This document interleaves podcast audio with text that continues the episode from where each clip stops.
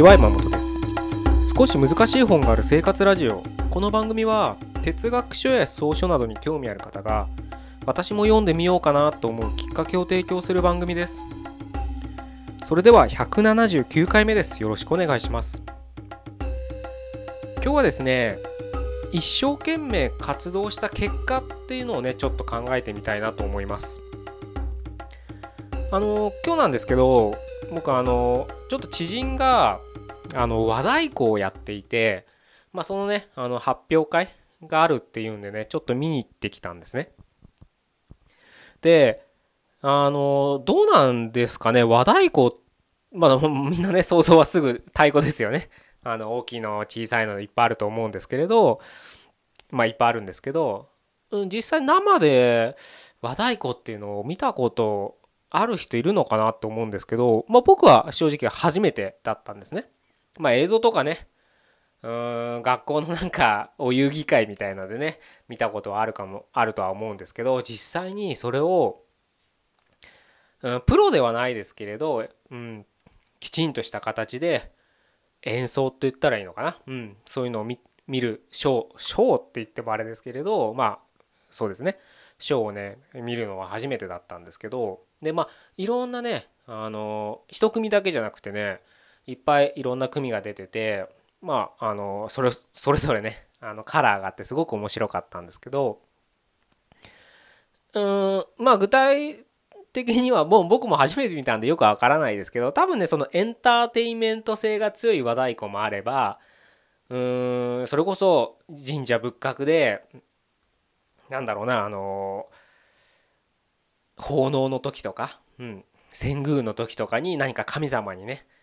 あ捧げる、うん、儀式みたいな形でうんやるような和太鼓っていうのもあって、まあ、それぞれやっぱり、うん、カラーは違いますよね。やっぱ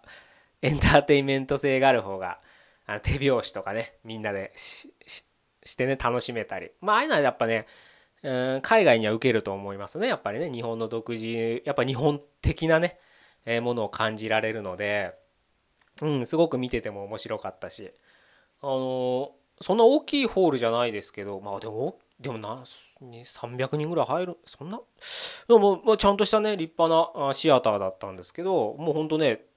立ち見っていうかあの入場規制が入っちゃってすごく盛況なねあの催し物だったんですけど僕はね単純 あのすごくね見てほんとかっこいいなって思ってねあのすごく楽しませてもらったんですけどであのその知人っていうのが、まあ、知人って言ったら失礼になるんですけどもうね御年70歳なんですよ。その人があの多分ね2年ここ2年ぐらいね毎月23回だと思うんですけれどあの通っててでそこで和太鼓をね練習してたんですよね。でソロをお披露目すると。まあもちろんそのソロではなくてもうすごく大勢の一人って形であの披露するんですけれどあのねそれを見てね 僕は あの本当お世辞抜きで感動してしまったんですよ。あのすごくね20人ぐらいのステージだったんででみんなねあいいもうおばさんっていうかおばあちゃんですよ。あの若いっつっても多分50代ぐらいですからもうそのおばあちゃんたちがもう50代の人におばあちゃんっていうのは失礼ですけどそういったね年を召した女性の方が20人ぐらいあの練習とかね披露してるんですけれどあのねまあ僕はその初めて見るからあれですけどもうほんとねすごかったんです。その20人がもちろんねあのなんつったらいいんだなそのベテランのね先輩たちがいるわけですよ若い先生と言われる人たちそういう人たちに比べたらもう素人目から見てもあの難易度はね低いものを演奏してるなみたいなのは分かるんですけどでもそんなの関係なくもう20人が一生懸命一つのね音を鳴らしてるわけです。あの太鼓ってあのね大きいとか小さいとかありますけれどもうリズム以外何もないんですよね。当たり前ですけどどんどんどんと強く叩く弱く叩くみたいな強弱はあるかもしれないですけどなんだろうなドラムみたいにシンバルがあったりとかああいった音楽っていうよりはもう本当に打楽器のねあのすごく根本というかねそういったものじゃないですか。だからもちろん一人一人のレベルっていうのはあるとは思うんですけどそういうのを度外視してみんな一つのね音を奏でるために一生懸命演奏してる姿。でそれがねやっぱね揃ってるんですよ。多少はずれてるのかもしれない。本人たちにしたら。でももう僕みたいな素人が見たら20人が一斉に揃ってるわけです。そのね迫力たるやほんとね単純に感動してしまったんですね。でまあ終わった後ちょっとねあの少しだけ話す時間があったんで話しました。やっぱ本人はねすごく緊張してもう口から心臓飛び出そうだったみたいなこと言ってもう失敗もしちゃってなんて言ってましたけど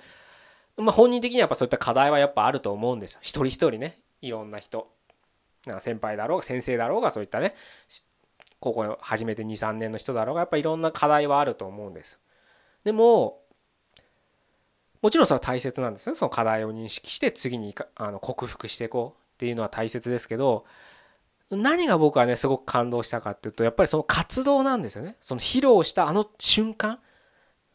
みんな一斉に今まで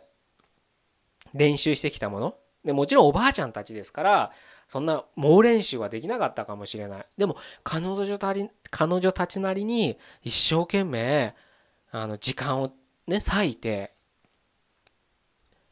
練習したわけですよ。で家でも練習してるのも知ってますし僕は。そういったのがやっぱりあの場に出てるんですよね。それはねあのうまい下手とかじゃないんですやっぱり。それを超えた彼女たち20人が一斉に揃う美しさっていうのには僕はやっぱり感動してしまったんですよね。でうんなんつったらいいんだろうな。まあその場に ねもうあなたはいなかったわけですからうんなんとなくあの想像してくださいでもまあ想像できるかどうかはね別ですけどやっぱ音楽ってね音楽じゃなくてもそういった舞台でもいいんですけどなんかそういった一体感というかうん生の良さその演者のそのなんつうんだろう姿勢っていうのがライブで感じられるじゃないですかああいうところって。なので失敗しますよやっぱり人間だから絶対にそれは。完璧だと僕らは思っててもやっぱさっきも言った通り演者にしてみたらここ失敗したあそこ失敗したとかあそこもうちょっとこうすればよかったとかあるわけですから絶対失敗するんですけどそういったのを抜きにしてその一生懸命さ懸命さっていうのがやっぱり見てる側にも伝わるんですよね。これがやっぱり活動のすごく大切なことだと思ってて思ってるんですよ。っていうのを今日まざまだとその70歳代のおばあちゃんたちに学ばしてもらったんです僕は。僕らはね気づいてないかもしれないけれど日々何かしらの活動をしてるわけです。でその活動はまあほとんどの人は仕事っていうふうに置き換えてもいいと思うんですけど仕事をしてると思うんですけれどでそれが好きでやってる仕事嫌いでやってるいやいややってる仕事っていろいろあると思います。で仕事の中でもいやいややる仕事もあればこれは自分に得意な仕事っていうのもあると思うんです。まあいろんな仕事があると思うんですけどそれにやっぱり一生懸命に慣れてるかどうかっていうのは活動っていうところを見た時にはすごく重要なポイントなのかなっていうふうに僕は思ってて思ってるんです。まあそれは多分今日だけじゃなくて僕は一貫してメルマガだろうがこういった音声だろうがセミナーだろうが読書会だろうが一貫して伝えてるつもりなんですけれど自分だとやっぱ分かりづらいんですねだから今日みたいに僕が他者のねそのおばあちゃんたちの演奏を見てそれが伝わるように自分だとやっぱりねなかなか分かりづらいんですけど人を通して他者を通してまたあの自己の活動に生かせるっていうのはまさにこういうことだと思ってるんですよ。でいいか悪いかうんあんまいいことではないのかもしれないけど僕らはやっぱり順位がつく社会に生きてますよ。でそれで比べるなあの自分は自分だって、うん、耳障りのいいことは言えますけれどでもそれが真実だとは思うんですけどもうでも無理ですよ僕らは。そういった懲罰教育順位がつくそれこそ偏差値みたいなところで最初順位がついたわけじゃないですか。もっといいですよあの兄弟がいたらお兄ちゃんのよお姉ちゃんのよなんでできないのとかで優秀な弟とかだったらなんなんで弟はこんなできてんのにって言われた人もいるかもしれない。もうその時点で優劣つけさせられてるんです。いいか悪いかは別として。そういうなんだろうな雰囲気空気でもう僕らは育っちゃってるんで知識として比べるな。人は人自分は自分だって言われたってもう無理なんですよ。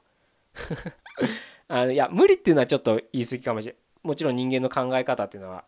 うん、ちょっとずつちょっとずつ変えていくことはできると思うので、うん、無理とは言うのはちょっと誤解かあの誤解、うん、間違いかもしれないんですけれどただね知識と知っててもやっぱりそういった何度も言うように空気で育ってますから気持ちとして怖いんですよやっぱりね。負けるとか、うん、あの人より下に見られたくないとあの人より上に立ちたいみたいな気持ちがやっぱ僕らにはあるんですよどうしても。もうそれが出ちゃうそういった気持ちが感情が。うん。だからそれはそれでも僕はしょうがないと思ってるんですね。ただ知識として持ってるんだからそれを一歩俯瞰して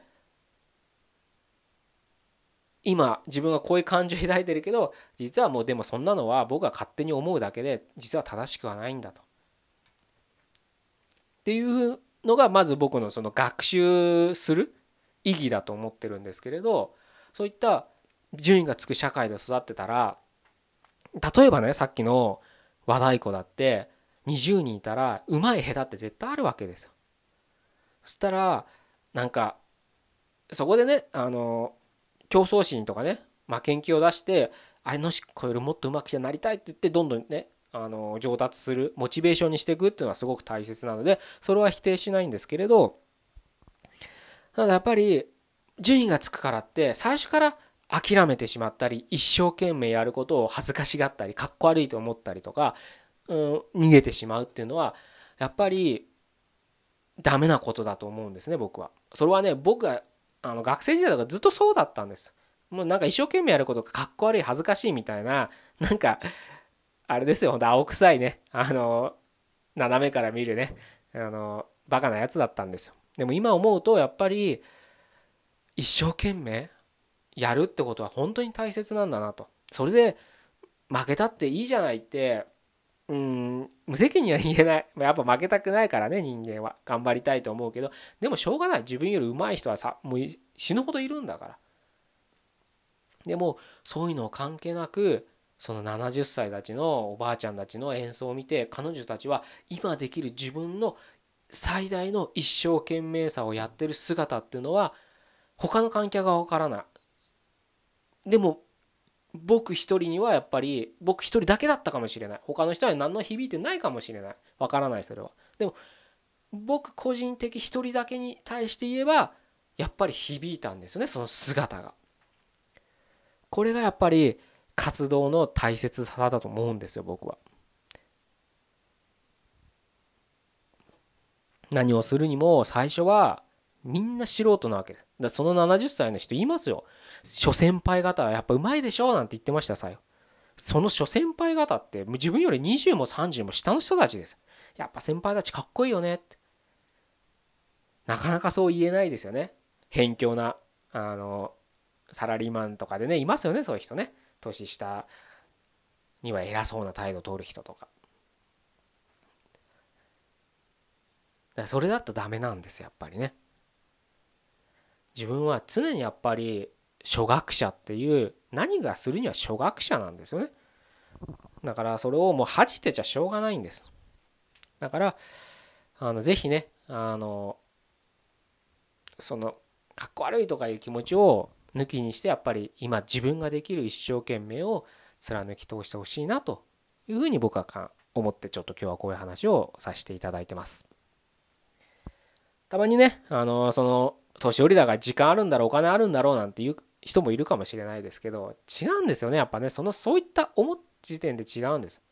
ちなみに時間もお金もないですよ僕のその知ってる人は。まだ働いてますからバイト見つけていろんな仕事してますよ。でもそれでもやっぱり時間を見つけてやってるわけですそうやって練習を忙しいとか疲れてるとかお金がかかるとかそういうのはもう全て言い訳になっちゃうんですそういう人を見たら是非ねあの何するにも一生懸命なんか青臭いこと言ってるのはわかるんですよ。うん。でもそれがやっぱり大切であって何をするにもね大切なことなのかなと。そしてその一生懸命やっている活動っていうのが多分多分です。多分ですけど僕らが